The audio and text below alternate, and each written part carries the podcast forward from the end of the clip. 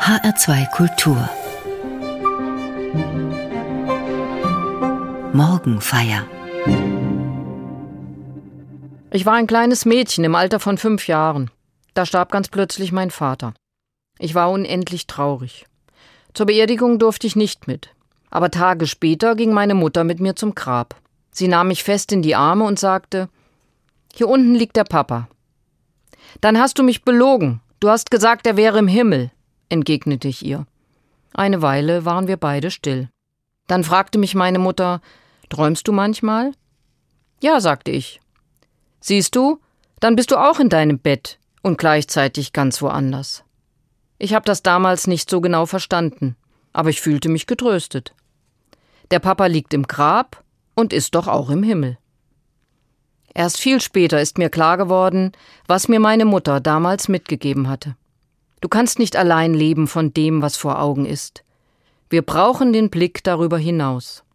Wir brauchen Träume, Hoffnungsbilder, Visionen. Ohne sie können wir nicht leben. Wir brauchen Hoffnungsbilder gerade angesichts von Tod, Trauer und Leid. Christinnen und Christen begehen am heutigen Tag den Ewigkeitssonntag. Vielen ist er besser bekannt als Totensonntag. Da gehen Menschen zu den Friedhöfen und Gräbern. Sie möchten sich nochmal von den Verstorbenen des letzten Jahres verabschieden und an sie denken. Viele gehen auch dorthin, obwohl der Abschied schon Jahre zurückliegt. Es ist der letzte Sonntag im Kirchenjahr und an ihm heißt es Abschied nehmen. Vor unseren Augen sind die Bilder von Gräbern, Bilder von einem leeren Platz, Bilder einer Gemeinschaft, die unwiderruflich zerstört ist. Nichts und niemand wird diese Menschen, deren Verlust uns besonders vor Augen steht, wiederbringen. Manche Wunden sind noch ganz frisch. Der brennende Schmerz der Trauer vergeht erst mit der Zeit. Menschen sind traurig. Sie brauchen sich ihrer Trauer und ihrer Tränen nicht zu schämen. Diese Gefühle gehören zu unserem Leben. Sie sind wichtig, sie sind menschlich und es ist nicht gut und nicht heilsam, sie zu verdrängen, um auf andere Gedanken zu kommen. Ein geliebter Mensch hat es verdient, dass man um ihn weint und trauert.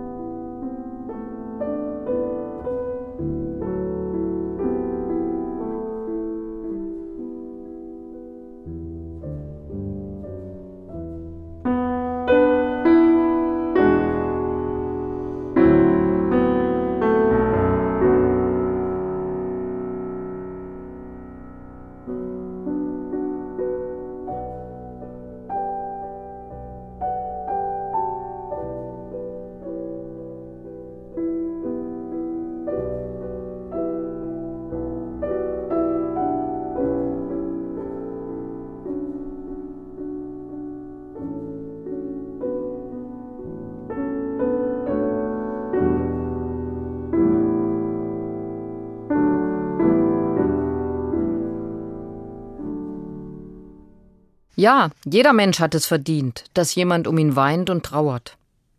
Und daneben brauchen wir Träume. Nicht um die Trauer zu vergessen, sondern als Trost in der Trauer. Wir brauchen die Träume. So wie die Christen der ersten Jahrhunderte, die ihren Glauben nur unter größten Gefahren leben konnten. Ihnen drohte Verfolgung, Folter und Tod. Für sie und für alle, die wie sie bedrückt und bedrängt sind, hat Johannes seine Vision aufgeschrieben. Und ich sah einen neuen Himmel und eine neue Erde, denn der erste Himmel und die erste Erde sind vergangen, und das Meer ist nicht mehr. Und ich sah die heilige Stadt, das neue Jerusalem, von Gott aus dem Himmel herabkommen, bereitet wie eine geschmückte Braut für ihren Mann. Und ich hörte eine große Stimme von dem Thron her, die sprach, siehe da, die Hütte Gottes bei den Menschen. Und er wird bei ihnen wohnen, und sie werden seine Völker sein, und er selbst, Gott mit ihnen, wird ihr Gott sein. Eine große Vision, ein Hoffnungsbild, das bewegt und tröstet. Wie Sie es wohl hören, liebe Zuhörerinnen und Zuhörer, heute am Ewigkeitssonntag? Es ist nicht bloß ein Traum, und es ist kein billiges Alles wird gut. Die Erfahrung von Leid wird nicht verschwiegen. Der erste Himmel und die erste Erde sind vergangen, sagt Johannes. Das deckt sich wohl mit der Erfahrung und der Stimmung vieler, die am Ewigkeitssonntag zu den Gräbern gehen.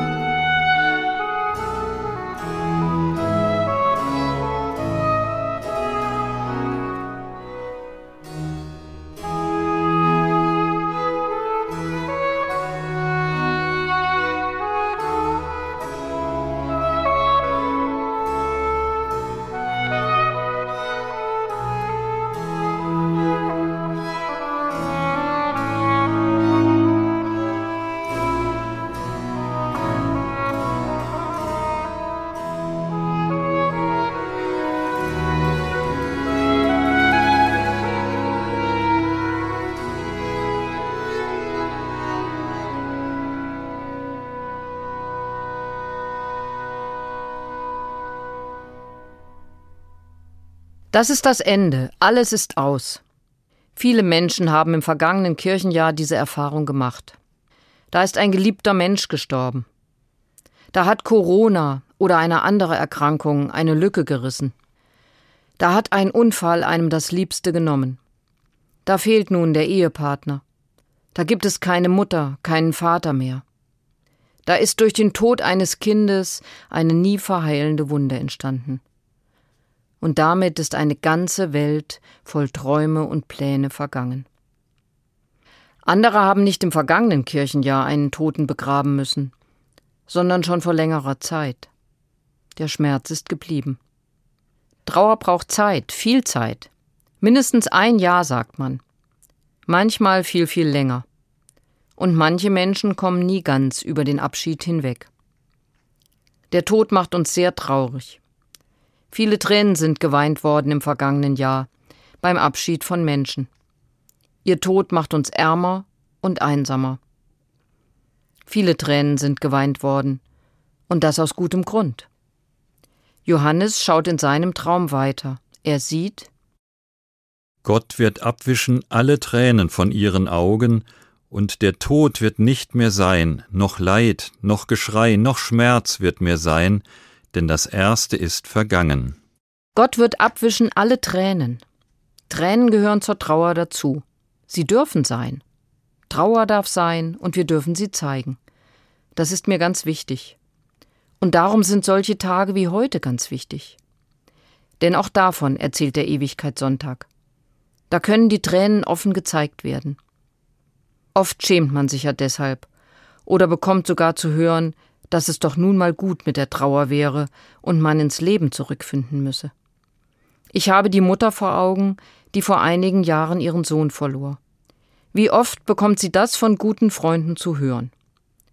Nun freu dich doch mal wieder deines Lebens. Du holst ihn doch auch mit deiner Traurigkeit nicht zurück.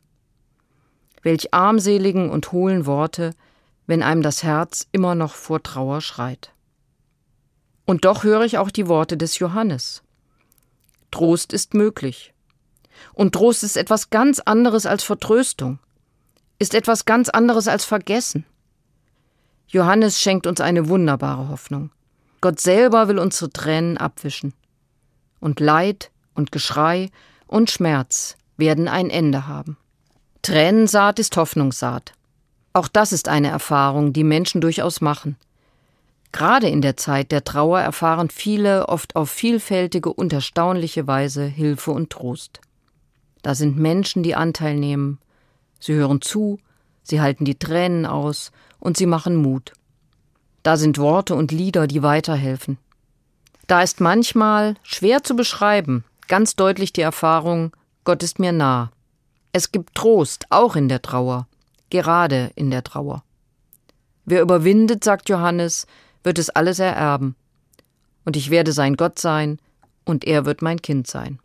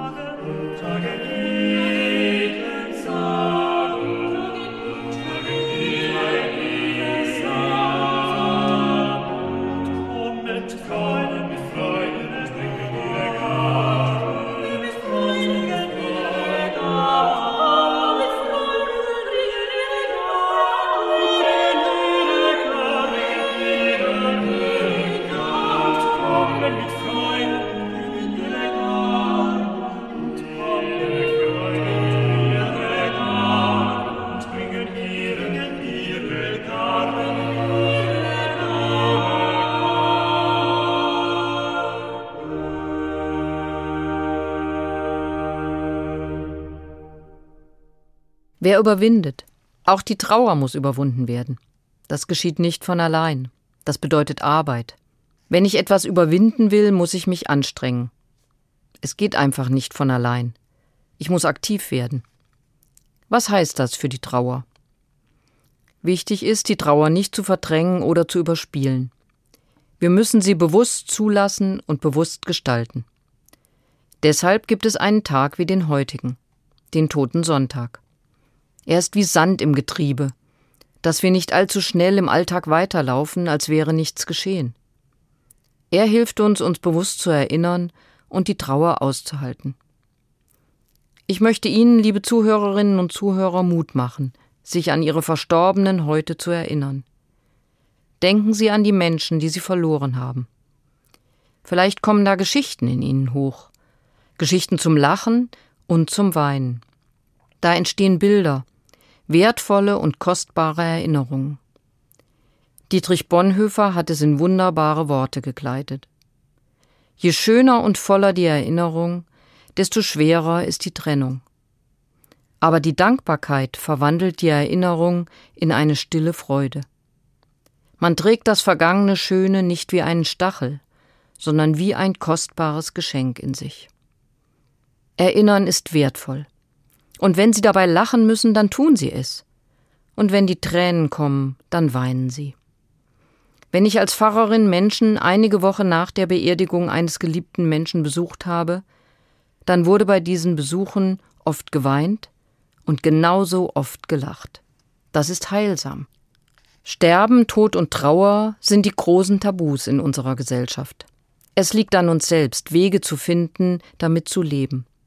So zu leben, dass sie uns nicht dauernd ängstigen oder gar zerstören. Wer überwindet, wird es alles ererben, sagt Johannes. Er meint damit das Erben des Glaubens. Ich kann Gott vertrauen. Das ist ein wichtiges Erbe, gerade im Blick auf unseren eigenen Tod. Denn die, die heute betrauert werden und deren Gräber besucht werden, die sind uns nur vorausgegangen.